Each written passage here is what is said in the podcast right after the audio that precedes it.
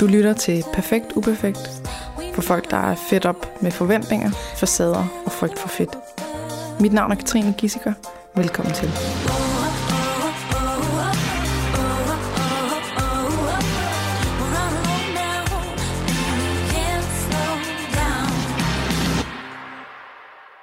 Velkommen i min podcast, Panjan. Tak. Fedt, at du havde lyst til at komme og snakke med mig. Ja, tak for, at jeg blev inviteret. Ja, Jamen, øh, tak, tak, tak. Øh, kan du fortælle lidt om dig selv? Så Ja. starter vi der. Det kan jeg. Øh, jeg hedder Panien. Jeg er 33, 34 lige om lidt. Øh, jeg har taget en professionsbachelor i ernæring og sundhed sammen med dig. Og så har jeg taget en vanecoachuddannelse og overspisningscoach hos Morten Elsø og Anne Gormand. Øhm, ja, så har jeg arbejdet med spiseforstyrrelser de sidste tre år, og har selv haft en spiseforstyrrelse. Det er sådan lige sådan kort, Mm. tror jeg, om mig. Og øh, hvor du sådan fra? Du har en øh, hudfarve, der ikke er helt lige så lys som mig. Ja, øh, jeg er fra Iran. Jeg var tre år, dengang vi kom til Danmark. Øhm, ja, vi flygtede, fordi der var krig. Så kom jeg hertil med mine forældre og min bror. Og hvornår, øh, altså det, det er mad, vi skal snakke om, det kan jeg godt lige afsløre. Ja. Hvornår begyndte der at ske et eller andet med dig i forhold til det med mad? Jamen, øhm, jeg har egentlig tænkt meget over, sådan, hvornår det egentlig startede. Jeg synes, det er sådan lidt svært, fordi jeg har egentlig meget tidligt været meget optaget af, hvad man skulle spise og ikke skulle spise, og særligt, hvordan min krop så ud og reagerede på øh, mad. Men jeg tror, at det sådan udløst sig, eller viste sig sådan først rigtigt, dengang jeg var 17, hvor at jeg begyndte at kontrollere, hvad jeg spiste ekstremt meget. Øhm, og flyttede sammen med min daværende kæreste, og havde sådan lidt ekstra valbefedt, der jeg synes, der lige skulle væk. Øhm, og det blev ret hurtigt øh, noget, som jeg lidt mistede kontrollen over. Så blev enormt restriktiv og, og tabte rigtig, rigtig meget. Øhm, og sådan tror jeg, det var i et års tid, hvor jeg egentlig primært bare var rigtig restriktiv og trænede ret meget. Øhm, og så begyndte jeg bare at blive rigtig, rigtig sulten. Mm.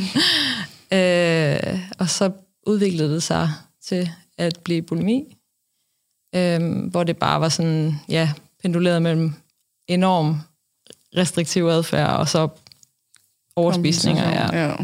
og kompensere både med afføringspiller og opkast og alting, ja.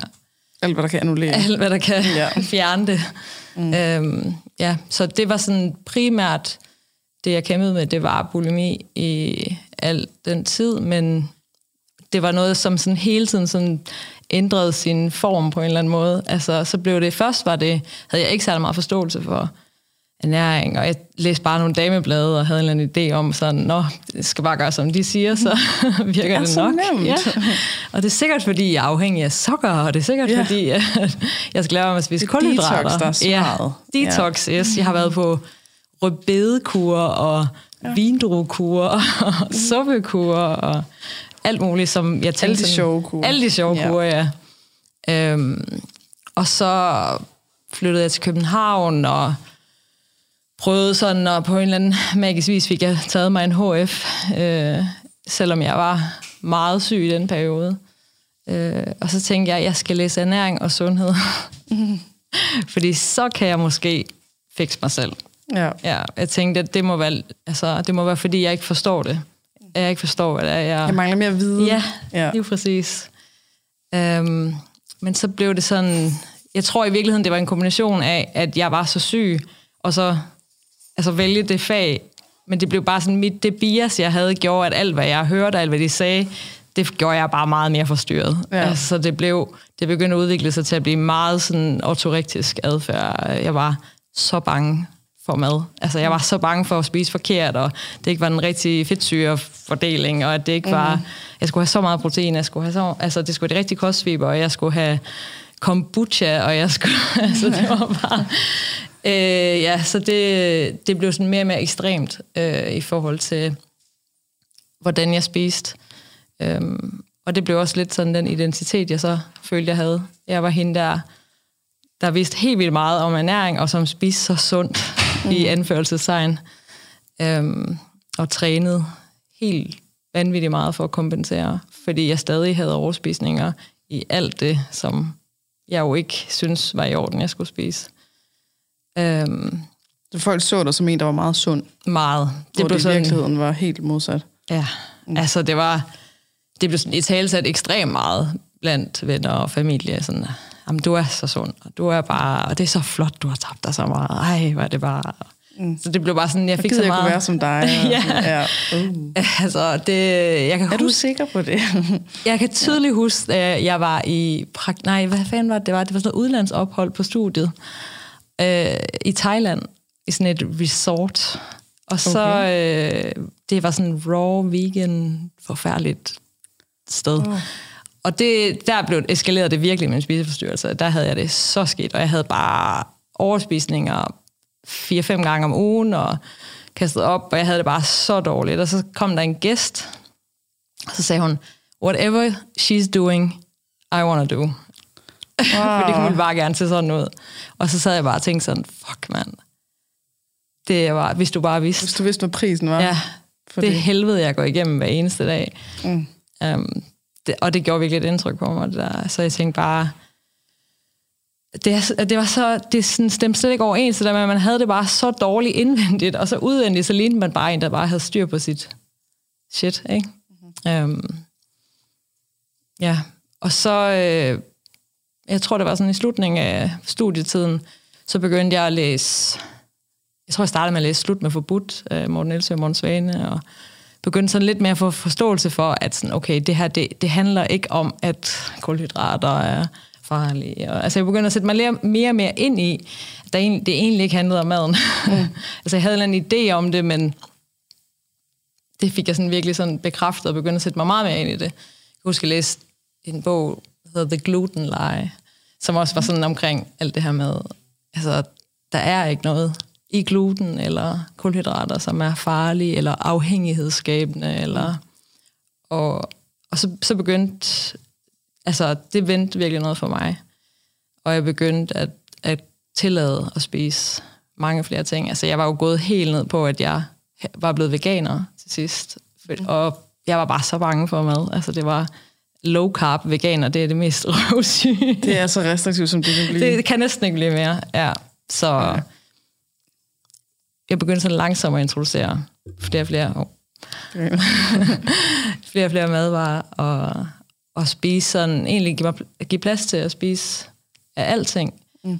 Men jeg var stadig meget øh, bekymret for min vægt, så det sådan holdt mig stadig tilbage. For jeg turde ikke at spise ubetinget, hvad end det var, fordi jeg tænkte, hvis jeg gør det, så kommer jeg jo til at tage på.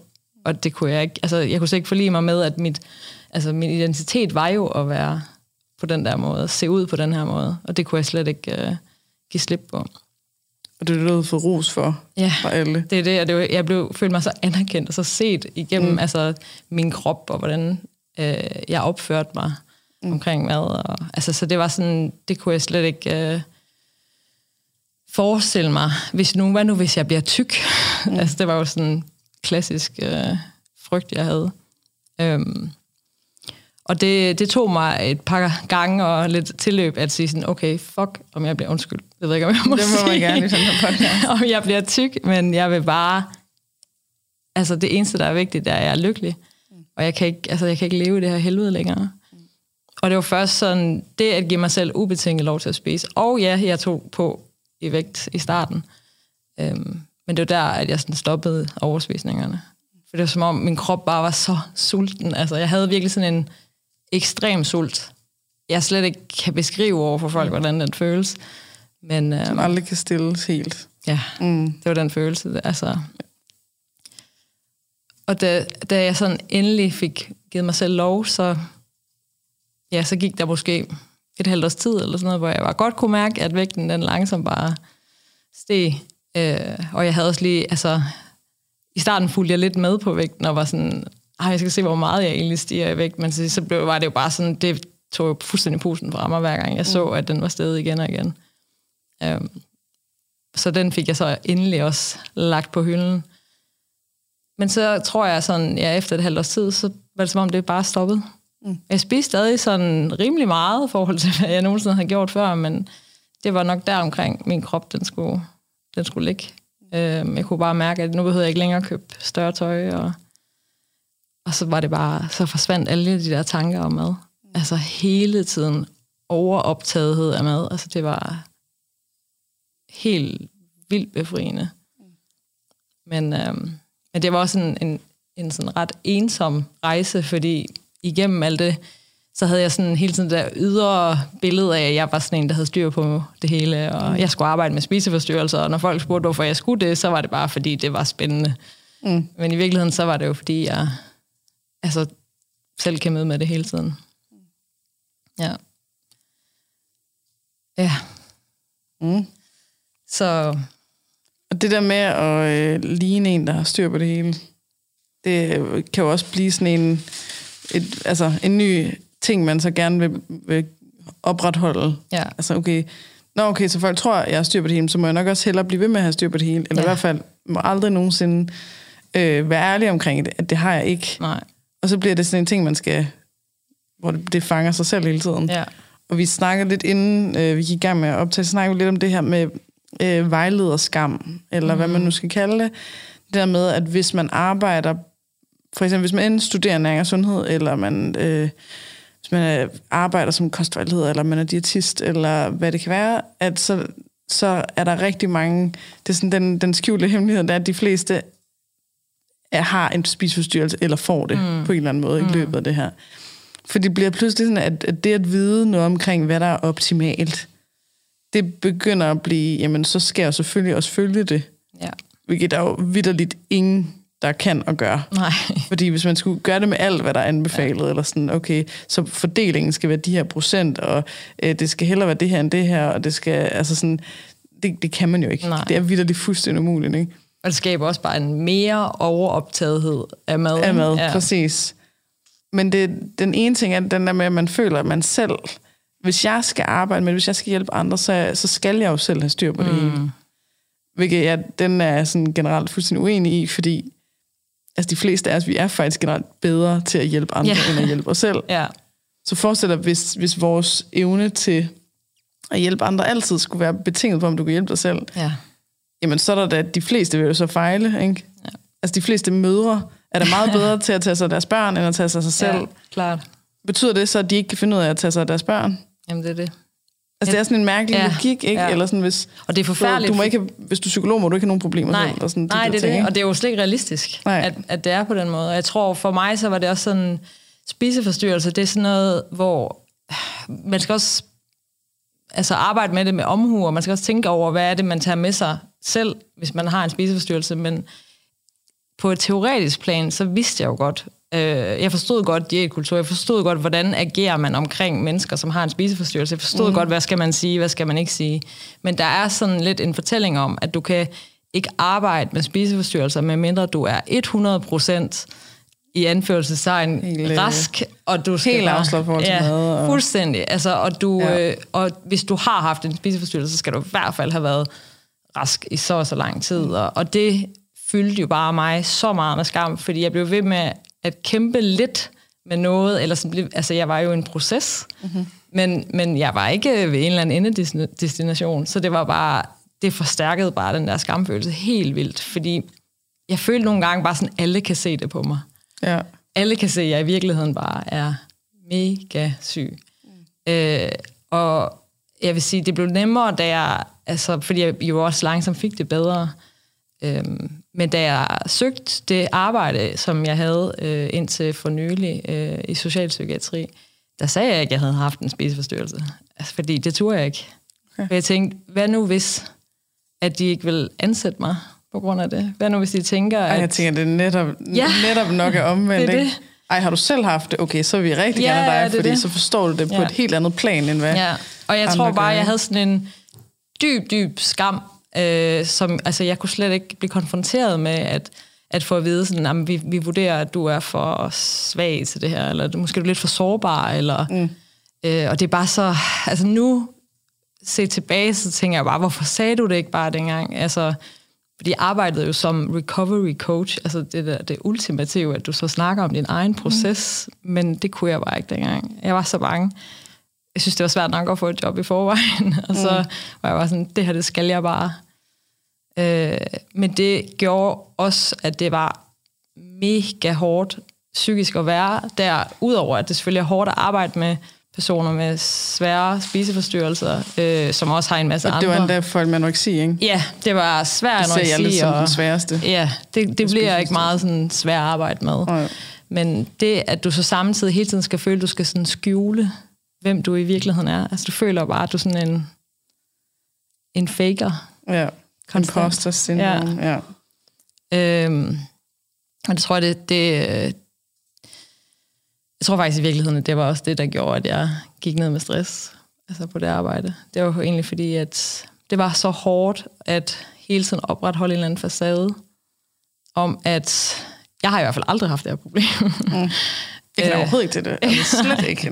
Hvordan føles det? Fordi jeg aner virkelig ikke. Og så sådan hele tiden snakker om det sådan på et eller andet teoretisk plan. Mm. At nogen snakker jo om, at de har det på den her måde. Kan mm. du genkende det? Mm. Og så er de bare sådan, ja, det er bare spot on, sådan som jeg har det. Mm, jamen, Nå, men det det er, fordi jeg har læst en bog om det. og der er bare noget viden, det kan du bare ikke læse dig frem til. nej. Men øh, det, jeg tror, det er et kæmpe problem. Jeg tror, vi skal have på en eller anden måde aftabuiseret det her med, at hvis du har haft en spiseforstyrrelse, øh, at så kan du ikke arbejde med... Eller hvis du har. Ja, eller hvis du Altså, har... det er faktisk største del af min egen proces i at komme ud af min BD. Det var, mm. fordi jeg havde klienter. ja. ja. Så, så at det, altså, jeg, var, jeg var faktisk jeg var faktisk helt vildt god til at spørge ind til lige præcis de ting, Ja. der ledte dem et rigtigt sted hen, fordi at jeg øh, kendte til det selv. Mm. Og når jeg så deres proces, og jeg så dem få de her gennembrud, og jeg så dem, du ved, de der, de der hvor man kan se, at, at de så... De får lys i øjnene. Ikke? Eller aha-oplevelsen, Ja. eller sådan. Det var for mig enormt terapeutisk ja. og gjorde, at jeg fik det bedre og bedre. Mm. Så altså, jeg synes jo, noget- det er noget bullshit, det der mm. med, at sådan, du, skal, du skal først være selv være perfekt, før du kan Ja. gøre noget for andre. Jeg tror ja. faktisk nærmere omvendt. Jeg tror, det er rigtig svært at øh, sætte sig ind i, hvordan andre har det, hvis du aldrig har prøvet det, eller det er for lang tid siden, du har prøvet mm. det. Og jeg kan godt mærke, at nogle gange så er det lidt svært for mig øh, at have nogle klienter, der har nogle specifikke problemstillinger, for eksempel restriktiv spisning ja. det er, det er så lang tid siden, jeg har haft det, og det, jeg er så ligeglad med, hvad jeg spiser, at jeg kan ikke huske, hvordan det er mm. at have de der regler, ikke? Og det gør altså, at jeg er begyndt at sige, at jeg arbejder altså ikke sådan, jeg er ikke super god til det der restriktive spisning, det er for langt væk. Mm. Følelsesmæssig spisning, det, er- det, det kan jeg huske, ja. hvordan det er, ikke? ja. Altså sådan, så, så det der med at have det i, som personlig erfaring, og, og mm. også sådan gerne for nylig, mm. det tror jeg kun er en styrke. i Ja, altså jeg tror i hvert fald, det kan være, det kan være en kæmpe styrke. Altså jeg kan godt se, at der er noget i forhold til, at din egen sårbarhed, altså hvis du er meget, meget øh, syg selv, at det selvfølgelig er et problem. Men hvis du er et sted, hvor du, som jeg egentlig var, som jeg nok vil kalde sådan pseudo-recovered i mm. rigtig lang tid, hvor det var det var sådan små ting. Det var sådan noget som, at altså det var egentlig det, som man nok i virkeligheden, de fleste almindelige mennesker har af problemer, jeg stadig havde. Men, men fordi jeg havde haft en spiseforstyrrelse, så, så påvirkede det mig lidt mere. Mm. Sådan noget som altså, at have behov for at kontrollere vægten, have behov for at kontrollere, hvad jeg spiste, som de fleste mennesker, altså mange unge kvinder gør. Mm. Øhm, men så jeg tror, jeg var egentlig et okay sted til at kunne hjælpe andre med det. Mm. Men havde det været nogle år før, så tror jeg, er jeg ikke sikker på, det kommer nok også an på, hvem målgruppen er. Altså, mm. Er det nogen med meget svær anoreksi, så kan det måske være også meget sådan en trigger at arbejde med dem, mm. hvis man selv har haft de problematikker, Ja. øh, kunne jeg forestille mig. Der kan selvfølgelig sagtens være øh, situationer, hvor at det ikke er Ja, ja, ja. hensigtsmæssigt, Ja. eller altså, det værste det er nok det med, hvis man har en spiseforstyrrelse, men ikke ved det. Ja, ja, for fanden. Altså, ja. der har jeg da i hvert fald været, at jeg har gået rundt og troet, at jeg skulle få alle til at følge mine hjemmeopfundne Ja. ja. lorteregler. Ikke? Ja. Altså, Ja, så ja, selvfølgelig, så ja. der kan være situationer, men, Ja. men, men tanken om, at man skal være helt fri, eller Ja. sådan, øh, ah, men jeg, alt er bare dejligt Send. hos mig, og sådan, altså, det, du vil, der vil vidderligt ikke findes nogen psykologer. Nej, nej, Hvis det er de jo det. kun måtte være psykologer, Ja. når at deres liv var perfekt. Ja. og de kunne mestre det hele. Ja. Og alt var bare, øh, de havde ingen problemer overhovedet, Nej. og ingen dårlige tanker. Og, Nej, det er det.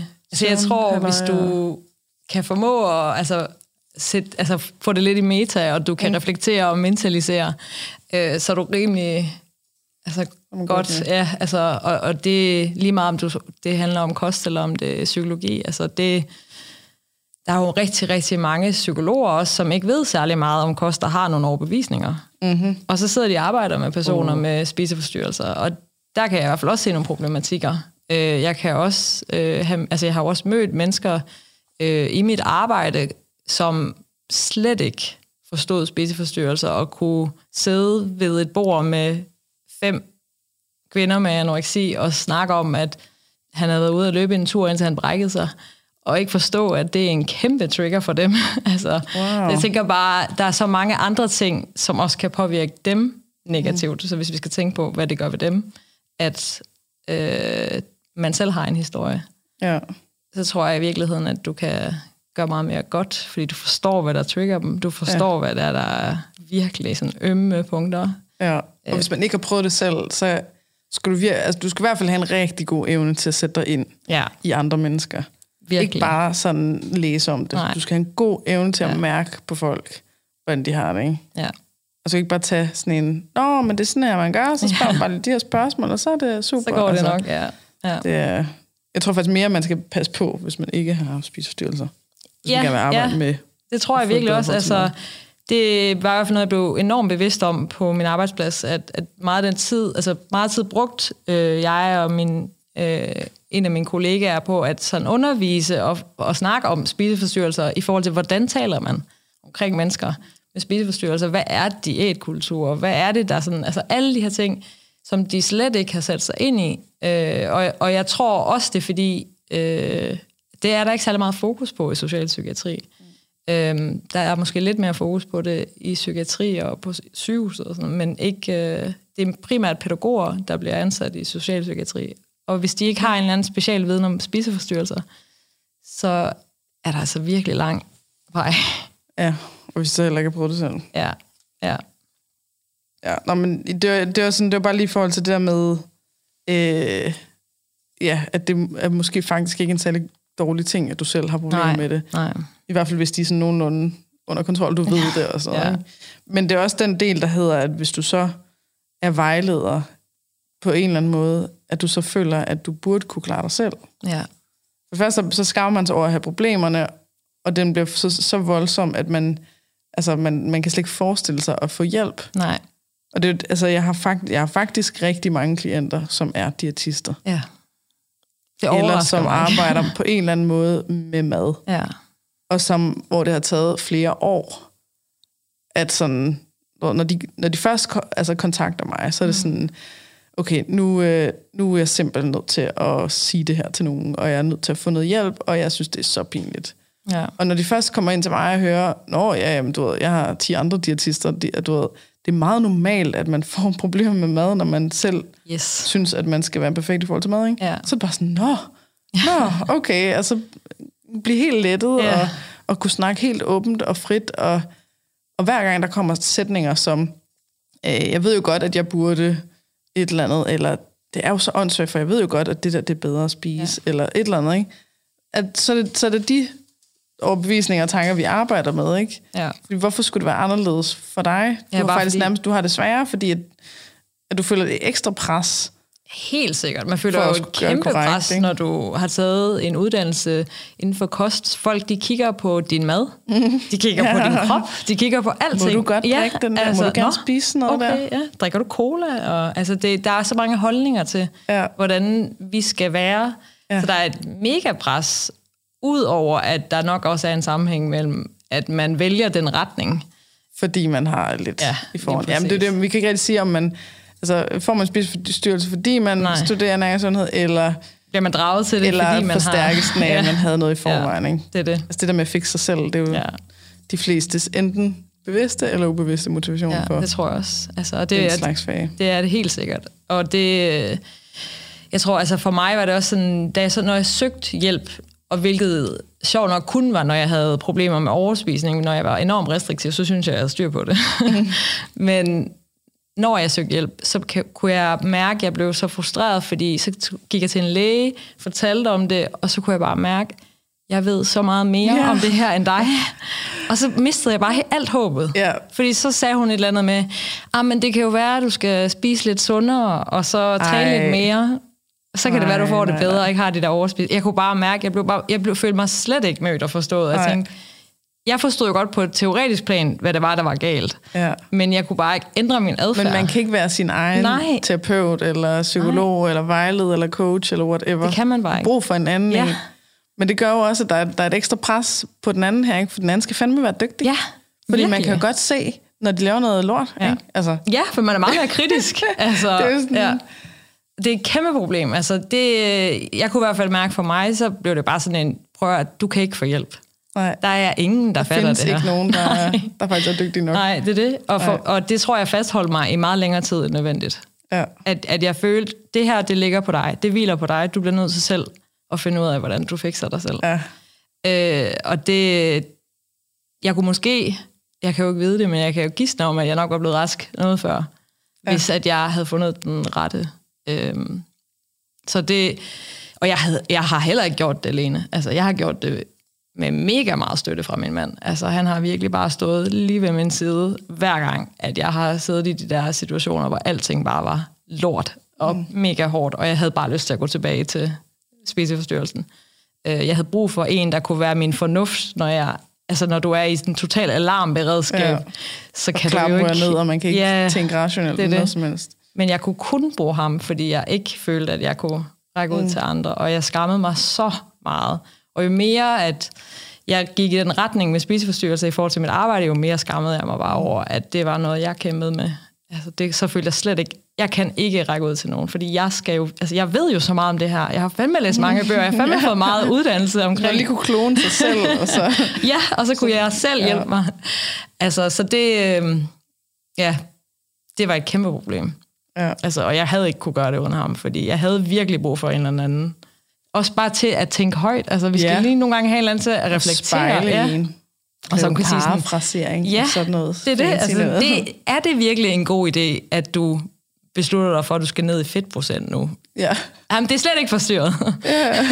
Det, min- det minder dig ikke om noget andet. Nej, nej, okay. så det var, det var virkelig nødvendigt. Og det er også, altså jeg vil sige, jeg tror et eller andet sted på, at alle kan recover eller få det bedre. Mm. Men de kan ikke gøre det alene. Nej. Øh, og det gjorde jeg heller ikke selv. Jeg havde rigtig, rigtig mange værktøjer, men jeg havde brug for en at give lidt værktøjerne til, og så sige sådan, gør det her med mig. Præcis. ja. Ja, ej, den, øh, den kan jeg godt genkende. altså det der, hvor man sådan, kan du ikke, når jeg, når jeg er i den her situation, kan du så ikke spørge mig om de her ting? Ja. Fordi, åh, oh, jeg ved, at det, oh, det, det plejer at gøre noget rigtig godt. ja. Eller sådan, at man, ja. I fredstid lige få lavet nogle aftaler. Ja, præcis. og så når man står der og slet ikke kan Ja. ja. huske noget som helst, Ja. ja. så er der en, der siger, hey, jamen, hvordan er det nu? Eller, Ja. øh, at, øh, altså, nogle gange så er det bare det at gentage det, man siger. ja, ja, fuldstændig. Altså, det har jeg oplevet med nogle klienter, så har, så har jeg egentlig vidderligt bare sagt præcis, hvad de lige har sagt. ja. Og så sidder de der og sådan, ej, altså, når du siger det, så lyder du egentlig ret skørt. ej, gud, gud kan vide, ej, ej sådan, sådan har jeg det faktisk ikke, eller, Ja. Jamen, altså sådan, så, det, jeg har vildt bare, du, du kunne bare ikke høre, Ja. hvad du selv sagde. Ja. Nu har jeg bare sagt det højt igen, og jeg har brugt de samme ord, og den samme tone, leje og alt sådan noget, ikke?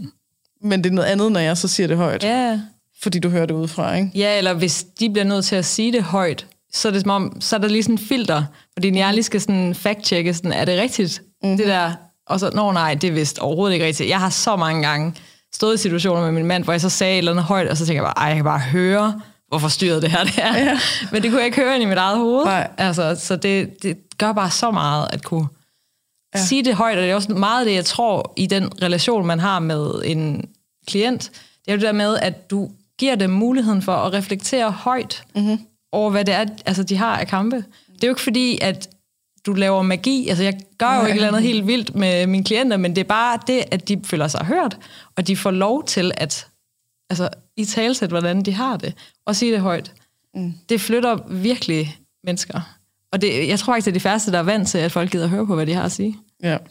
Jamen, det har jeg også haft med, med en del, og det, det lyder måske sådan lidt tavligt, men altså flere af dem, øh, de praktikanter jeg har haft, eller medarbejdere, som har skulle starte op i forhold til her samtaler, som har været så præstationsfokuseret, ikke? at du ved, jamen, når der kommer en ind, så skal jeg virkelig bare, jeg skal ændre hendes liv. Hun, ja. hun skal gå fra at være sådan fuldstændig, wow! og så skal hun gå ud og sige til alle, at ej, hende er det, det er fantastisk, det har ændret mit liv. Ja. Og sådan, wow, hey, klap lige hesten, ikke? Øh, for det første, så vil det bare det, at du har siddet og haft din uddelte opmærksomhed på mm. det her menneske i 45 minutter. Det får ja. man som regel ingen steder. Nej. Heller ikke for kærester. Nej. Meget sjældent, at en kæreste sidder fuldt fokuseret i 45 minutter på dig. Ikke? Virkelig høre, hvad du og siger. hører ja. og, er, og er empatisk og alt Ja. sådan noget der. Ikke? Så også selvom, også selvom man har givet penge for det, jamen så pengene, det, det er allerede money well spent Ja. at have en, der sidder og lytter aktivt. Ikke? Ja. Og så også er empatisk. Det er sådan rimelig øh, Ikke bare sidde og tænke, vigtigt. Og ikke sidde der, jeg hører, hvad du siger, men hold kæft, hvor er det. Jeg var så ikke? Altså, det er selvfølgelig meget godt. Men øh, ja. ja. Men det tror jeg, det, der, det er et kæmpe problem. Altså, det kan jeg også mærke nu, altså, hvor at jeg stille og roligt har startet selv det der med tanken om, at folk skal betale mig penge, og så skal jeg lige minde mig selv om, prøv at det du gør, mm. det er penge værd, fordi Ja. du sætter dig ned og lytter til dem, og du er interesseret, og du er undersøgende, og du dømmer dem ikke, og der var plads til dem. Og det er måske i virkeligheden det, de allermest har brug for. Og så ja, så har jeg nogle værktøjer. ja. Men Som er, det er sekundært. hvad hedder det, toppen af kagen? Ja, eller ja, det er det. Ja. Altså først og fremmest, så er det det, at de bare bliver mødt med altså, venlighed og mm. øh, det der, altså, at du ikke har en eller anden forudindtaget holdning til, hvordan de skal gøre et eller andet. Øh, det tror jeg bare er så vigtigt. Ja. Og det, Selvfølgelig, de kan være ærlige også. Ja, det er det. Og så, kan de, så nogle gange så siger de noget til mig, som de ikke har sagt til nogen som helst Ja. andre. Ikke? Ja. For jeg har ikke nogen aktier i noget som helst. Jeg, er Nej. ikke, øh, jeg kender ikke øh, søsteren, eller jeg, jeg er ikke venner med moren. Eller, altså sådan, så siger de noget til mig, og siger, det her, det her. Jeg har aldrig fortalt nogen det her. Og sidder og venter på, at der kommer en eller anden Ja. fuldstændig rammeskrig fra mig omkring, what, har du spist så meget? Ja. Eller et eller andet, Ja. hvor jeg bare sidder sådan, ja. Nå. Ikke? Altså sådan, nå, nå, det var, nå, det var det, der var så svært at Ja. fortælle. Men, nå, men det er jeg jo vant til at høre. Ja. Er du det? Ja. Jamen, er det ikke kun mig, der, ja, det er jo det. der er helt... Ja, åh. Det må være mig, der er den Og jeg, eneste. tror- det er netop det der med, at man tænker, man er den eneste. Og det er jo også lidt det samme i forhold til at være vejleder eller terapeut, eller hvad end mm. du vil kalde det. At man tror jo, man er den eneste, Ja. der kæmper med det her. Ja. Det er kun mig, der har et forstyrret forhold til mad, og som arbejder med mad. Og så finder du ud af, at i virkeligheden, så er der så mange andre. Og det er det, som jeg i hvert fald virkelig gerne vil bryde med, og har haft mere og mere fokus på, også på min Instagram. Det er det der med, at at tale åbent om, hvad det er for nogle kampe, jeg har, og har haft, men for på en eller anden måde at få gjort op med det her, at vi skal skabe sådan en illusion om, at vi er super perfekte, alle os, der har læst ernæring, og sådan noget, vi har bare styr på det. Mm. Altså, det, det er totalt bullshit. Mm. Og, det, Og hvordan ville man vide det, hvis alle de andre havde det på samme måde? Ja, Altså, hvordan ville man vide det? Du, altså, det er ikke noget. nej. Ej, ej, nu skal du høre. Shit, man, jeg, jeg kæmper med alle de her ting, ja. Som jeg ellers burde have styr på. Eller sådan. Der, der er, ingen, der er ingen, der det. fortæller Nej, det. alle er mega Altså- bange, og alle skal bare fastholde den der illusion om, at de har styr på det. Ja. Og jeg kan se nu, altså jeg får beskeder nu, hvor fra folk, der har taget ernæring og sundhed, som siger, jeg har haft præcis det samme problem. Jeg Ja. troede bare, du lignede en, der havde fuldstændig styr på det Styr hele, på det, og jeg ja. har tænkt præcis det samme om den person. Ikke? Mm-hmm. Øh, altså, så det... Det, det kunne- er sjovt, det tænkte jeg om dig. Ja. altså, da vi... Oh, undskyld. Øh, da vi øh, gik i klasse sammen, vi har, gået, vi har kun gået et modul sammen. ja. Øh, men der, der tænker jeg om dig, at jeg havde aldrig mødt nogen, der var så, altså hvilet så meget i sig selv. Du havde bare sådan en ro. Du var, du var en del af en gruppe, som øh, jeg måske fornemmede ikke helt var, øh, var fan af mig. øh, men du virkede til at være sådan åben og øh, kærlig. Og sådan, altså, jeg så dig virkelig som sådan, ej, ej sådan vil jeg også. Sådan var i vil jeg også. Jeg vil balance. også have det så lækkert i balance, og bare var sådan helt, øh, helt rolig. ja. Og du var bare Inden, inden i var jeg bare... panik. Helt panik. Shit. Ja. Ej, hvor er det skørt. Ja, det er så skørt. Og det er jo det, altså jeg havde jo det samme billede af dig i forhold til, jeg tænkte, ah, men Katrine, hun har bare styr på det. Hun ved bare fuldstændig, hvad hun i sit liv. Ja. Hvor er det inspirerende. Øh, Ej, der, lige, lige der, der var jeg også rimelig. Der vidste jeg ret præcis, hvad det var, jeg ville. ja. Men øh, men jeg, men jeg var meget ensom. Ja.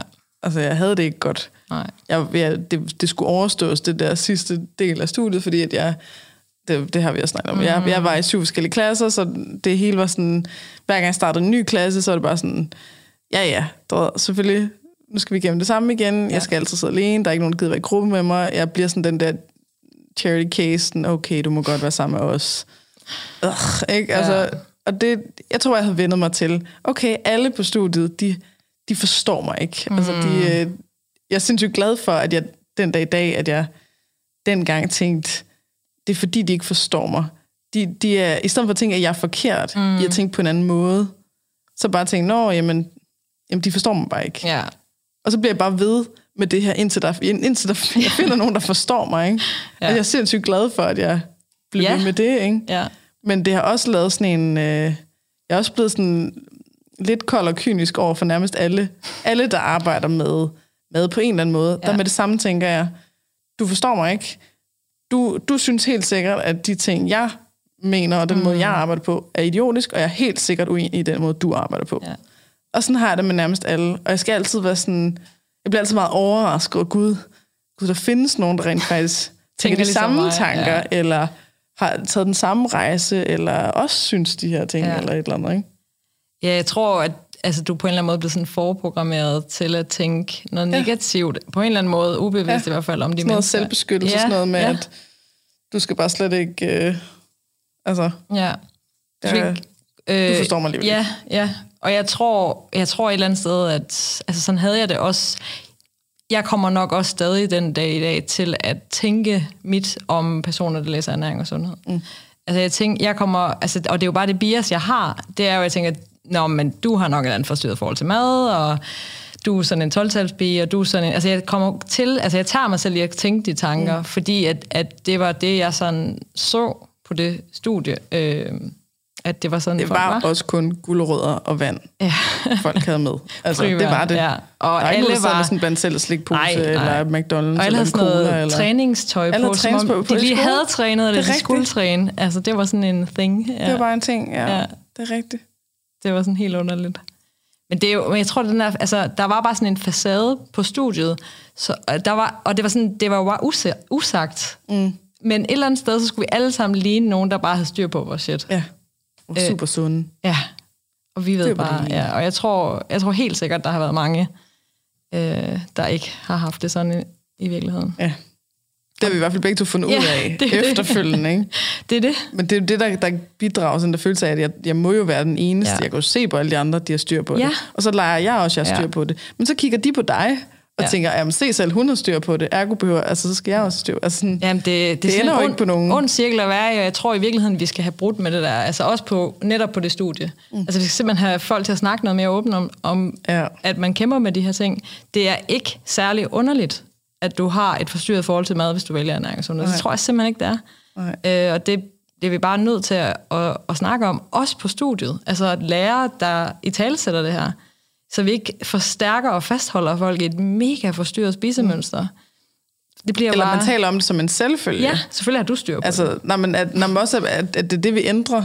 Altså for eksempel, hvis lærerne begynder at snakke om, mm. som, øh, nu er der jo, statistisk set, så er der rigtig mange af jer, som, som har nogle problemer med det her, og det er, det er jo meget normalt, eller ja. I skal lige huske, at, øh, at når der kommer den her information, så, øh, så, så kan der være en fælde i, at ja. Det så bliver en ny regel for dig. Ja. som gør, at du, du får det sværere i livet, eller et eller andet. ikke? altså, hvis man begynder at snakke, snakke om det som sådan en, en selvfølge, ikke? Ja, så begynder det at være sådan en, nå, nå gud, er det, er det okay Ja, at have lad det os tale sådan? åbent Og- om det. Ja. Præcis. det tror jeg det, er mega altså, vigtigt. Jeg tænker også, altså ligesom psykologer, de har jo, altså der er det jo sådan, man forventer, at man får supervision, når man er psykolog. Det skal, Mhm. det er sådan en del af det, det er det, du gør. Der er ingen, der forventer, at vi får supervision. Nej. Vi arbejder med mega svære ting også. Mm. For der er bare så mange svære følelser koblet til altså mad. Ja. Og vi får ikke nogen supervision, så vi står helt alene med det, og vores egen kampe oveni. Altså jeg synes bare, hvis det, altså det er måden, man tænker om det også på studiet, netop hvis man snakker om, prøv at det er helt naturligt, at når vi har så meget fokus på mad, som vi har på det her studie, mm. at så vil du blive mere optaget Ja. af det. Jeg var så bange for bakterier i den periode, hvor vi havde Ej. bakterier, fordi jeg blev Ej, sådan det helt OCD også. omkring det. Ej, jeg blev forfærdelig. Jeg var på sådan en, en ferie, en skiferie en dag med min familie, og vi skulle være i en campingvogn. Og jeg synes simpelthen, at de var så klamme. Altså, jeg var bare sådan, Ja. ja. jamen har du vasket hænder med sæbe Ja. ude i det der toilet? Og jeg var bare sådan, nej, jeg skal ikke have det der mad, fordi der er bakterier på. Altså, jeg var, det blev bare ej, hvor var jeg nederen menneske der. Altså. Men det påvirker jo, altså det er jo, altså det er egentlig ikke underligt vel, altså Nej. alt hvad vi har fokus på, så bliver det jo noget, som påvirker os på en eller anden Ja. måde. Og vi havde jo enorm fokus på mad, vi havde enormt meget fokus på vægt, mm-hmm. og hvad vi skulle ud og Ja. forebygge, altså i anførselstegn. Ja, vi skal alle menneskerne til at blive rigtige. Ja. Og de er rigtige derinde, hvor de er normalvægtige, ja. Ja. og de dyrker så som motion, og de spiser alle deres grøntsager. Ja, og sådan. Og det er det, vi skal ud og oplyse om nu. Ikke? Vi skal oplyse om, er du klar over, at når du bliver 30, så er du i det, der hedder peak bone mass. Ikke også? så efter, så vi skal få, få alle til at dyrke rigtig meget styrketræning, indtil de bliver 30. fordi det er der, det piker, og derfra så går det bare ned Ja. bakke. Altså, det var sådan... Det det, det hele... Øh, det kan selvfølgelig godt være, det ændret, mm, siden vi gik ja, der. og det så, kan men det der med, at nu skal vi ud og være de der sundhedshelte, Ja. som går ud og redder alle folk, og fortæller dem, hvad der er det rigtige. Ja.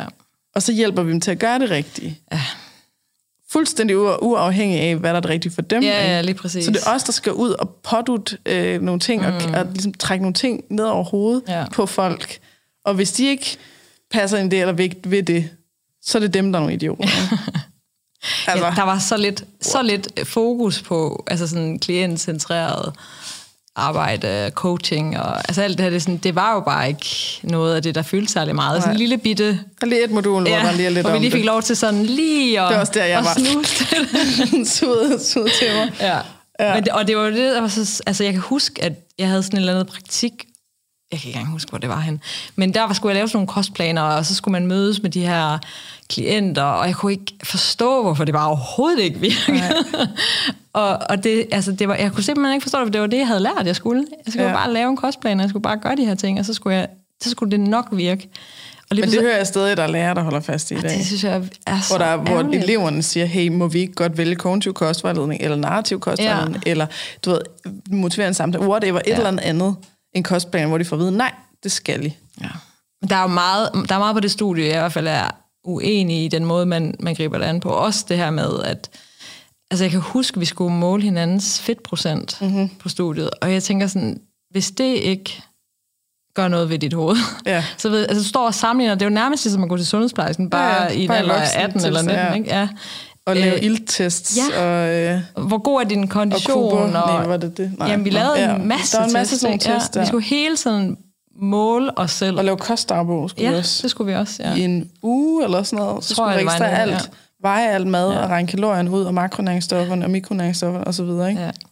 Hvis det ikke Altså, jeg kan huske, skaber den en jeg var fuldstændig i chok over, at, øh, at nødder, at det bare var sådan, shit, jeg, jeg må stoppe med at spise nødder, ja. Fordi at, øh, det er jo helt Ja, crazy. jeg, tror, jeg tror i hvert fald, der er noget der, som man burde genoverveje, hvordan man lige griber det an. Jamen, der er mange ting ved det Mange studie. ting. Det er, det er altså et mærkeligt studie. Der er ikke nogen, der ved, hvad man bliver. Der er ikke, der er ikke lavet sådan en, øh, så er det her en naturlig vej for dig at gå Nej, bagefter.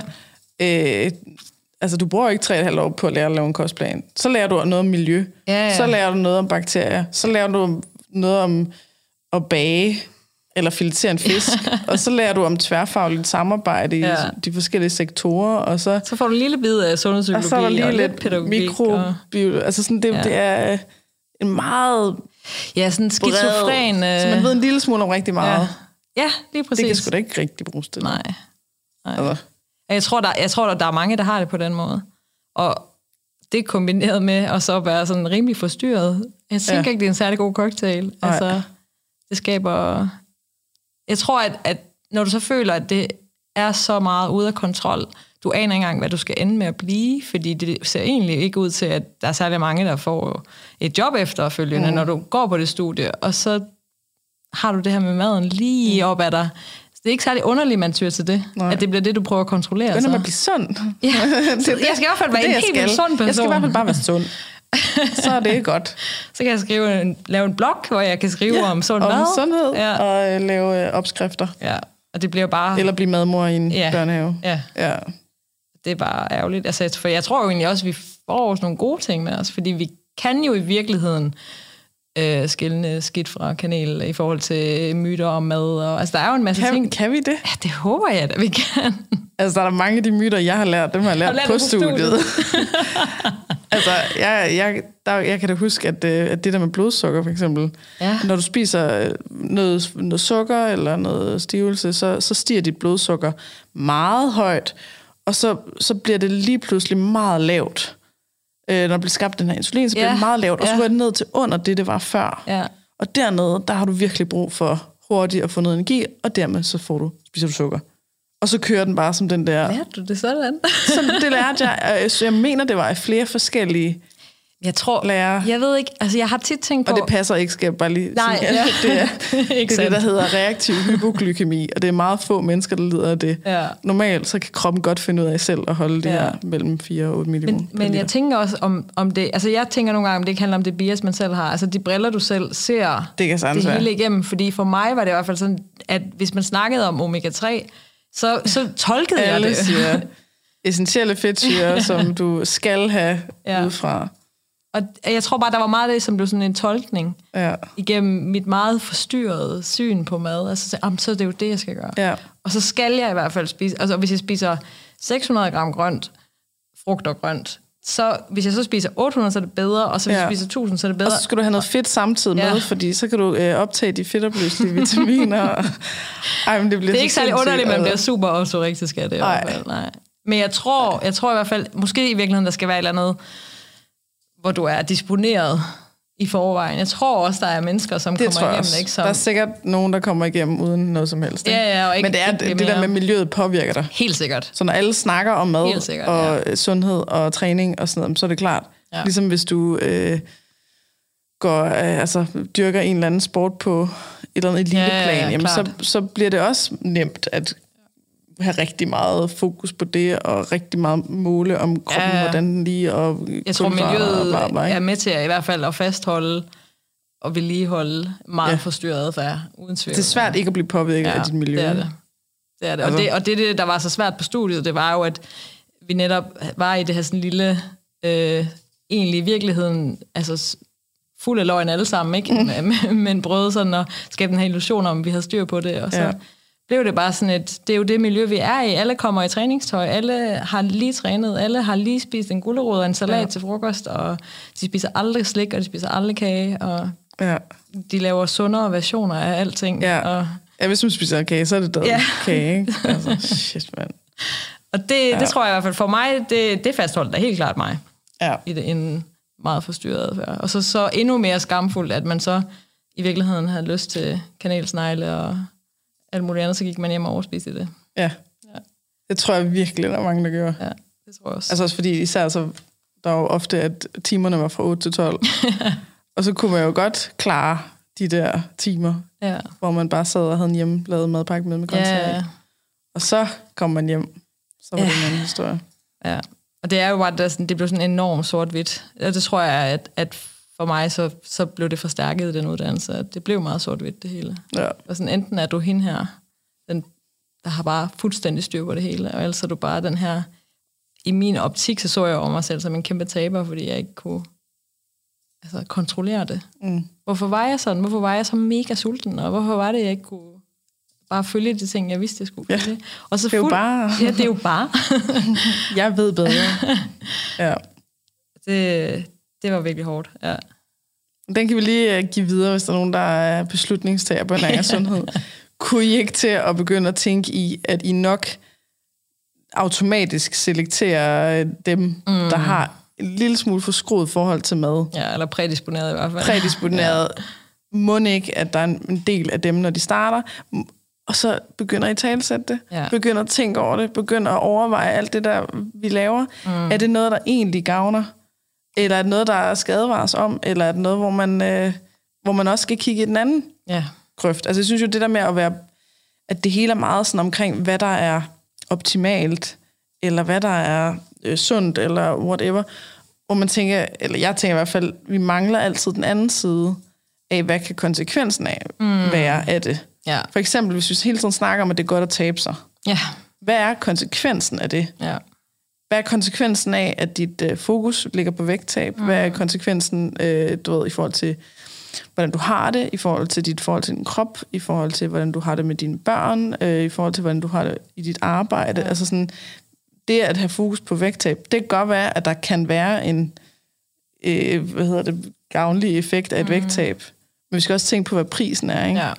Ja, altså så, jeg husker altså, ikke på studiet, vi nogensinde for eksempel blev introduceret til, hvor dårlig statistikken er for personer med vægttab. Præcis. Altså, hvorfor snakkede vi ikke om det?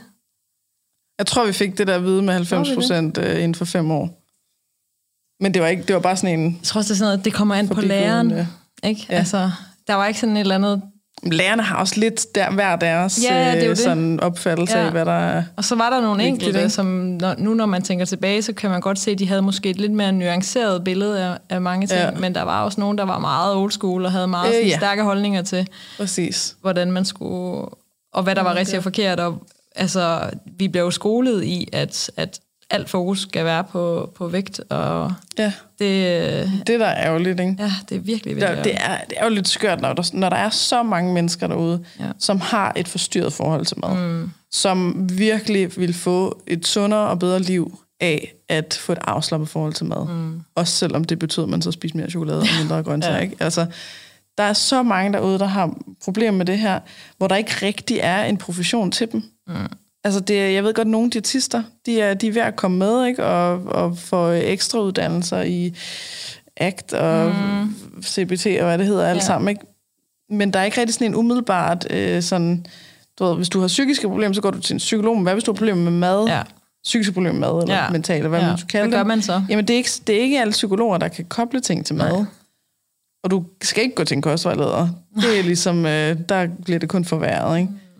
Så vi står med en helt uddannelse her, som faktisk tager tre et halvt år, som, ja. så, som gør, at man jo rent faktisk udvikler sig. Ja. Altså, du udvikler dig ikke særlig meget på de der øh, månedskurser, eller nej, weekendkurser, nej. eller hvad det er. Tre et halvt år, så er du ligesom sikret en eller anden form for, du, du får noget personlig øh, erfaring i, i livet, mm. i og med, det tager lang tid. Ikke?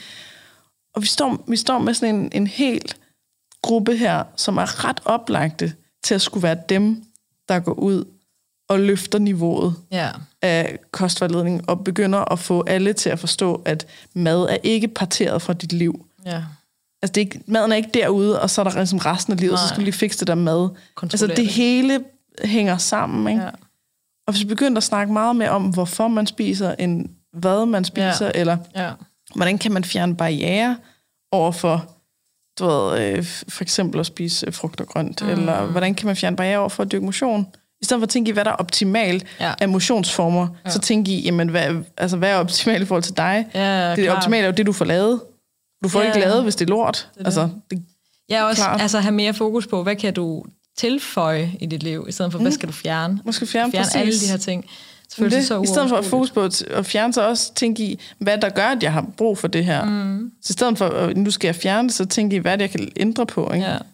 Og der er, altså, der er jo ret mange, der oplever, hvis de begynder at trives bedre, jamen så forsvinder mange af de der mm. ting automatisk. Ikke? Mm. Så jeg forstår ikke, hvorfor man ikke laver den kobling og siger, hey, så er det, så er det PBS'erne, det er ja. dem, der er den der øh, her, der skal ud og hjælpe og boste myter, for eksempel. Ja, lige præcis. At vi skal ja. ud og sige, nej, nu må du stoppe det her øh, kulhydrat, halløj. Ja. Du mister væske. Det er ikke, altså, det, det er ikke slankende, det er bare væske, ja. der ryger i starten. Ikke? Ja. Eller gå ud og være sådan, nej, sådan er det ikke med det der blodsukker. Mm. Eller nej, sådan er det ikke i forhold til gluten eller ja. sødemiddel eller whatever. Hjælp folk med sådan lidt kritisk tænkning i forhold ja. til kost, ja. Så kunne vi da være en profession, jeg virkelig ville være stolt af. Ikke? Ja. Hvor jeg følte, at, at vi var uh, in this together, ja. og, og, og kunne måske have lidt mere pondus, end en, der siger, jeg har altså taget en kostforleduddannelse, eller jeg har læst det på nettet, eller mm. et eller andet. Ikke? Ja, okay, jeg har studeret i tre og et halvt år, og det kan ja. godt være, det, det vejer lidt mere. Ja, og altså, man kan sige, på en eller anden måde, så kan folk jo selvfølgelig stadig være rigtig dygtige, på trods af, hvilken vej de nu har valgt at gå. Og det, kan, altså, der er jo nogen, som måske kostvejleder, som egentlig er egentlig gør et rigtig godt stykke arbejde, øh, som har taget et eller andet, men det, det er jo egentlig mere på grund af dem, og at de har søgt noget viden og har haft lyst til at være mm. måske mere kritisk tænkende øh, i højere grad, end det har været på grund af en eller anden kostvejlederuddannelse, de har taget. Ikke? Men jeg tænker virkelig, at... Jeg nu mistede lidt tråden. Hvad tænker jeg? Ja, hvad tænker ja. jeg, tror, jeg tror, vi kunne... Jeg synes bare, det er så svært, fordi vi er jo også... En, altså, der er jo mange... Altså, hvor mange var vi, da vi var færdige? Det var 100, der mm. øh, afsluttede det år, og, og vi er jo bare så blandet, ikke? Så folk kommer ud på den anden side, og så har de bare hver deres tilgang, og det er mega ja. ærgerligt. Øh, det er det. Det, det er helt enig med dig Det vil virkelig være det er så oplagt. Ja, det er det virkelig. Altså, og jeg ser... Det har jeg foreslået flere gange og fået ret nej til. så du ved, ja. det er bare endnu det der. Oh, altså, jeg, jeg, jeg, kan, jeg kan se, altså, der er jo flere og flere, der søger i retning af for eksempel at tage sådan noget som banecoach, ja. eller hvad det nu er. Og det hjælper helt sikkert. Altså, vi er der en eller anden, på en eller anden måde på vej i den rigtige retning, men hvorfor får vi ikke det implementeret på studiet? Præcis. Det er så oplagt. Hvorfor er det ikke øh, et modul, eller øh, valgfag, ja. eller en, en fast del af, mm. af sådan hele det der, når man har gået der et halvt års tid, og man begynder at det begynder at lægge sig den der nye, spændende, ja. og, sådan, ikke? Altså, ja. og så begynder der at komme nogle problemer. Sådan, hvorfor, hvorfor tager man ikke fat i det der? Hvorfor ja. bruger man ikke, ligesom når man bliver psykoterapeut, så er der rigtig meget selvterapi, ja. ikke? Hvorfor er der ikke lige så meget fokus på, at man selv ja komme ud med de problemer, man har, selv arbejder med de ting, ja, at man bruger det. hinandens ja. øh, erfaringer og oplevelser, så vi, altså sådan, ja. så vi ikke går ud på den anden side og er meget forstyrret, Nej. og dermed skal ud og give det videre. Ja, ikke? ja altså, gør folk endnu mere forstyrret, eller skal leve ja. den der skam om, at nu er jeg bare så ja, forstyrret, og jeg burde jo have styr på det. Fordi, Præcis. Ja, det er forfærdeligt. Ja. ja. Helt det er, altså, jeg, jeg, det, jeg er helt fortaler for, for vanecoach-uddannelsen det er, det er stadig dit kursus. Ja, det er jo det. Det er jo ikke noget, Og det, det er tre weekender. Ja. Og det er, ikke, det er jo ikke sådan, at du har forstået alt omkring, hvad, hvad, hvor kompliceret det her er, og så videre efter tre weekender. Nej, jeg tror, det er helt klart det kommer over an på, på vej. Ja. Men jeg hører altså også om folk, der har taget den uddannelse, mm. men som, hvor det måske lidt mere er et modfænomen, ikke? Mm. hvor de er, de er helt af den gamle skole, og du ved, øh, at der er, en, der er en rigtig måde at gøre ting på, og det er, at folk de skal øh, lade være med at spise det der kulhydrater, de skal spise de der grøntsager, og de skal mm. træne en masse. Ikke? Jamen, det, og så tager de vanecoach-uddannelsen, og så siger de, når jeg er vanecoach, man holder fast i gamle Og så når folk kommer ja. ind, jamen, så er det egentlig, at så, nå, hvordan kan vi få dig til at øh, ja. uh, spise korrekt og træne korrekt? Ja. Ikke? Ja, det, er, altså, det er jo super ærgerligt. Altså, det er jo noget af det, der... Det gælder jo, om det er vanecoach, eller om det er, at man tager en ernærings- og sundhedsuddannelse. Det er jo det der mm. med, at i sidste ende, hvis du har en eller anden fortælling om, eller du har en eller anden altså, en eller anden måde, du tænker på, er den mm. eneste rigtige. Så for nogen vil det bare ikke være muligt. At, altså, så de ændrer sig måske ikke nødvendigvis af at tage den uddannelse, eller tage øh, et kursus. Mm. Øh, men netop tager det, fordi at det er øh, sådan lidt hipt, eller ja. smart at have taget det. Og det, og det kan de jo ikke, altså lige meget, altså nu har jeg jo selv taget den, og jeg ved, hvor meget fokus der er på kritisk tænkning, og jeg ved, hvor meget fokus der er på at sådan få bustet nogle af de der madmyter, der er. Men jeg tror virkelig, det er modtageren, der, altså i sidste ende, hvis den person jo, jo. ikke kan tage det ind, så bliver det jo netop bare... Jo, men så tre weekender, bare ikke særlig mm, meget at nej. kunne... Altså tre et halvt år, der kan du trods alt ja, nå ja, noget mere, ikke? Klart, ja. du, man kunne godt have fanget mig væsentligt tidligere, ikke? Ja. Altså jeg, jeg kunne godt have da jeg startede, jeg var det fuldstændig... Der, hvis jeg havde taget sådan noget som vanekultur, mm. da jeg startede på studiet, jeg havde overhovedet ikke, jeg havde været sådan, ja, ja, det er fint, prøv at ja. høre, man skal ikke spise kulhydrater. Hvad fatter I ikke? ikke? ja. altså, så jeg ville, jeg ville slet ikke kunne have taget imod Nej. noget som helst af det her. Ikke? Men, men halvandet år inden, der begyndte jeg selv at have det så skidt. Der begyndte min BD, der, der gik mm. jeg ned med stress. Alle de her ting, der ville jeg være rimelig modtagelig ja. over for det. Ikke? Ja. Så, så det der med tre og et halvt år, der kan med nå at ske meget ja. i livet, ja. hvor man måske har været igennem den her, nej, jeg har ret, det er den eneste rigtige måde, I fatter ingen skid. Og så komme ind i Gud. Gud, nu begynder jeg selv at opleve noget, eller mm. Gud, nu begynder jeg faktisk at kunne se nogle konsekvenser, eller nu begynder det at give mening for mig, fordi der var noget andet i mit liv, der skulle på plads først, ja. eller et eller andet. Ikke? Ja der har du trods alt længere tid ja, det er rigtigt, du til kan påvirke, de her livs ja. øh, sådan refleksioner og også, refleksioner ja. og så videre. Ikke? Og at du oplever mere og mere sådan kognitiv dissonans, og så tænker sådan, okay, ja, der er et eller andet der er her. Et eller andet ja. her. Og så indtil man tør at kigge på det, ja. så... Ja, altså, rigtigt, det er helt Og så står der nogle åbne arme ja. til, når man siger, ja. ej, ved hvad, jeg tog fejl. Jeg tog fejl, eller... lad mig lige prøve igen. Præcis. Altså jeg tror, for, for mig var det jo sådan, jeg havde købt ind på hele, altså den måde at tænke på, allerede inden jeg tog vanecoach-uddannelsen. Mm. Så derfor så var det jo bare øh, det var et skridt på vejen hen ja, det, mod det noget. Ikke? dig ja. i det, du allerede... Ja, lige præcis. Og jeg tror, hvis jeg ikke havde købt ind på den præmis, der er omkring det, så, så havde jeg jo heller ikke fået det samme ud af det. Mm. Øh, men, men jeg tror helt sikkert, det ville være mere effektivt, hvis vi havde det altså Ja. på uddannelsen. Jeg synes, det, der er mange ting, jeg savner på uddannelsen.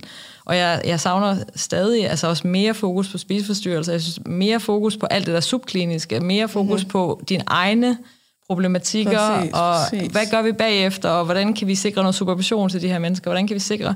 Jeg gad så godt, der var et eller andet community mm-hmm. for alle dem, der har taget den her uddannelse, som arbejder med personer, der har det svært med mad, at de rent faktisk kunne kommunikere med hinanden på en eller anden måde, og, og blive, altså få sparring, og få også sådan detoxet deres Ja, system ja, fra de ting, de har kæmpet med.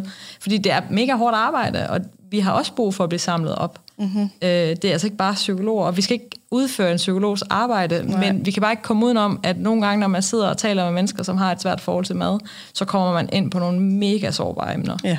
Og det er faktisk rigtig tungt at bære ja. alene. Og hvis man sidder og panikker, fordi at man har aldrig lært noget om det, og man Ja. har bare kun lært, at broccoli er godt, eller, Ja. altså, så kan man også godt komme til at gøre skade på folk, ikke? Ja. Fordi man sidder der, åh, oh, nej, nej, uh, det, det, det skal du ikke snakke om her, eller det ved jeg sgu ikke lige, hvad jeg skal sige til, ja. eller... Og så tænk, hvis du så havde et eller andet, altså på en eller anden måde, en eller anden form for supervision, eller et eller andet, som kunne hjælpe dig med, at du også får reflekteret lidt over, Mhm. mm-hmm. okay, der er nogle andre mennesker, der tænker på en anden måde end mig, kan det være?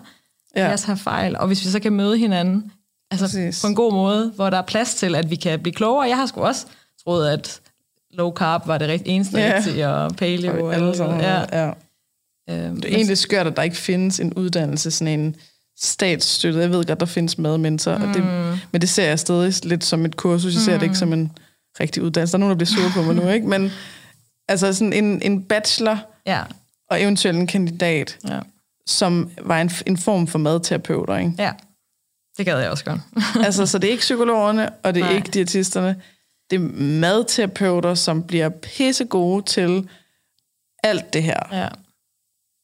Altså, i hele pakken. Ja, lige jeg arbejder med følelsesmæssig spisning, jeg arbejder med øh, restriktiv spisning, jeg arbejder med alt det her mm. myte, altså hvor man lærer en masse om Ja. de myter, der nu foregår derude, og Ja. ikke bare sige, nej, kulhydratfødder ikke, men også kunne forklare, hvorfor Ja. er det, at Ja. vi, vi tror på det, Ja. eller altså sådan, at vi, at vi kunne lave sådan en, en, en statsstøttet uddannelse, hvor man lærte at blive lidt mere som dig og mig og Morten Elsø og Anders Nedergaard, og altså, ja. så det, ikke, så det ikke er så få af Nej, os. lige præcis, ja. Det er, da- det er da forfærdeligt, at vi er så få, når der er så stor, der er så store kræfter, der trækker den anden vej. Ikke? Ja, Hvis man lavede... Ej, ja, det ville være fantastisk. ja. Jeg tror... Den fikser vi lige. ja, det laver vi Kan vi lige? Eller er sender nogen, er der nogen af jer, der lytter med, gider ikke lige, gider ikke lige lave en uddannelse, en rigtig, rigtig ja. uddannelse, statsstøttet... Øh. Og som samtidig også lige hjælper os med, hvordan taler du så også lige med din klient? Ja, men det skulle være, der skulle være masser af praksis. Det er jo det. Det er jo det. De, ja. Man skulle have en hel masse klienter Det var- igennem, ja. hvor man fik supervision, Ja. og, Ej. og hvor det var sådan, øh, altså, du ved, i praksis, mm. og man lærer at genkende noget sådan, uh, der, der begyndte jeg at føle, at, øh, at jeg var på dyb vand, eller der begyndte jeg at føle, at jeg skulle præstere. Ja. Jeg turde ikke at, at lade dig være ro Ja. til refleksion. Ja. Jamen, det ubehag, det skal du lære at sidde ja. i. Sådan, så du ikke, øh, så snart at, øh, at personen ikke lige siger noget, så begynder at fylde op. Nej, nej, nej, nej, stop, stop, stop, stop, stop. stille. Lige nu skal der være plads til refleksion. Ikke? Altså, Ja, og ej, det- hvor og- kunne man skabe en... Det er det. Og det lærer man, uddannelse. man lærer det bare kun gennem erfaring, ikke? Altså, Eller så skulle man... Der kunne også være et blad. Et blad, ligesom alle damebladene, ikke? Ja. Men hver måned øh, med alt muligt forskelligt i det her, ikke? Ja. Øh, der kunne være et, et talkshow, som handlede om det hver fredag. Der kunne være... Øh, du ved, podcast. en, en, et radioprogram. Det var en podcast. Ej, men altså, hvis der var sådan noget, hvor at det virkelig var... ja. Altså ligesom det... at lave alle mulige brevkasser og sådan noget. Hvordan, hvordan fanden har man ikke lavet det med ja. sådan mentale madproblemer Ja, endnu? jeg tænker, at, at hvis vi, når vi ved, at der er så mange mennesker, som reelt har en spiseforstyrrelse, så synes vi, okay, der er et eller andet sted mellem 80.000 mennesker, der har en spiseforstyrrelse, så er der ud over det, Du sagde 80.000, ikke? ja, ja. og så ser det ud som om, Jeg tror, der det er lavt sat. Ja, men det altså, tror jeg ja. også, det er. Øh, og så, så siger vi så også, ud over det, så er der alle de subkliniske, alle dem, som bare har et lidt forstyrret forhold til, hvis vi, Mhm. mm-hmm. altså det er så mange mennesker, vi har med at gøre. Mm-hmm. Hvordan kan det ikke være mega essentielt? Ja, Så jeg føler næsten, at den uddannelse vil være mere værdifuld end ernæring og sundhed. ja. Og så skulle der også være en masse omkring kroppen, ikke? Ja, Fordi du fandme altid der, det starter, ja, ikke? ja, ja. Det, jeg hører aldrig nogen have problemer med mad, og aldrig have haft Nej. en eneste negativ tanke om kroppen. Nej. Det er ikke sådan, Det er i "Jamen, hvert fald Jeg har det så sjældent, ja. dejligt med min krop, og det har jeg altid haft det og sådan noget. Men jeg har fået et rigtig forstyrret forhold til mad, på grund af noget andet. Eller sådan. Ja. Som regel hænger det sammen, Ja, ikke? helt klart. Så der skulle være en masse, det skulle bare samles det her. Ja. Det, ej, nå, ja. Vi kunne lave en god uddannelse. Det, vi, vi laver lige en uddannelse. Skal vi ikke gøre det? Yes. Så det skal bare være inde på fredag, så øh, vi bare lige fikser det. Ej, det, jeg håber, at, øh, at i takt med BD øh, bliver en diagnose, Ja. og altså sådan, hvem er det, der skal tage sig af? Vi Ja. laver en diagnose, og vi ved, der er, hvad er det sidste jeg hørte, var det 40.000. Mm. Øh, et estimat på Ja. 40.000. Men der er cirka ressourcer til 1000. Ja, hvad gør vi så? af dem. Lige, ja. Hvad gør vi med resten? Ja. Så der, altså, jeg tænker, må ikke, at det er på vej? At der Det begynder at være noget, ja. man tænker, at vi, der mangler simpelthen uddannelse, der mangler en her af hjælpere ja. her. Og i virkeligheden så burde vi jo være gået i gang for lang tid siden med at lave den uddannelse, så vi kunne hjælpe de her mennesker, fordi man var jo ikke i tvivl for fem år siden, at det her det ville blive relevant. Nej. Altså, hvorfor Og fanden det er kommet mere frem nu, Helt ikke? altså, sikkert. Også at det ikke bare er spiseforstyrret, at Nej. det er, det er, lad os sige det der med, jamen, så har vi 80.000, der er spiseforstyrret. Mm. Så har vi så 2 millioner ved siden af, som ja. har, er næsten spiseforstyrret, ikke? Ja. Jamen, de har lige så meget brug for ja. hjælp. Altså, man snakker om det her normativ kropsutilfredshed. Altså, det er flertal, der har Det er flertal, der har det. det. er normen, at Det var du har det skidt med din krop. Altså, Ja. ja. Det skal vi da arbejde med. Ja, det er meget unormalt at have det godt med sin ja. krop. Det er, Det er så fucked sørgeligt. Ja, det er fucked up. Det er faktisk. Virkelig. Ja. Nå, det må vi lige uh, give lidt tid. Ja, Håber, der snart kommer ja. Ja. noget. Ja. det gør vi. Nå, men øh, nu øh, sidder min øh, kære far derhjemme og venter på, at jeg kommer og spiser med ham. Så vi skal til at slutte af. Ja. Øhm, men bare lige her til slut, øh, så kan vi jo lige øh, henvise til din Instagram, mm. hvor du skriver nogle meget kloge ting. Tak. Det, jeg bliver altid overrasket over, at der faktisk findes andre, Så der tænker tænker på det samme. Så jeg tænker på samme måde, og hvor jeg også selv kan lære noget. Nej, hvor fedt. Og det, jeg, jeg, det kræver meget af mig, at åbne mig for nogen, der sådan... Øh, altså, jeg skal virkelig stole på, at du er helt, helt der, hvor jeg synes, det skal være, før at jeg vil øh, lytte og lære. Ej, Så altså det er stor meget... Øh, jeg er meget fan af de ting, du skriver. Tusind tak. Det er... It's very nice. Og den hedder... Ja, du, Den hedder Recovery Coach. Coach. Men der er en underscore, eller... Jeg tror, er det er punktum. Det er punktum? Ej, det kan jeg ikke engang huske. Nå. Jeg tror, det er Recovery Coach. Punktum Panjan. Harnian, ja. Ja. Og recovery er e c o v e r y punktum, eller vi ved ikke, om der er et punktum. Nej, coach. Det er bare coach. Okay. Tror Kan jeg. du ikke skrive det i... Uh, Jeg skriver det også, jo jo. øh, og så punktum Parnian. P-A-R-N-I-A-N. Så Ja. Men jeg tror, man det finder det ret hurtigt, hvis man søger på, På Recovery Recovery Coach. Coach P. Ja. Så kommer det nok. der kommer du med en masse gode, øh, gode posts. Tusind tak. Både hvis man er vejleder, og hvis man øh, selv har problemer med.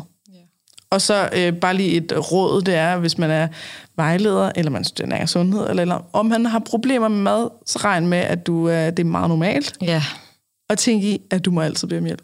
ja. Du er Altså, ikke forkert. der er, vi er masser, der står med åbne arme, ja. Ja. Og selv har været der.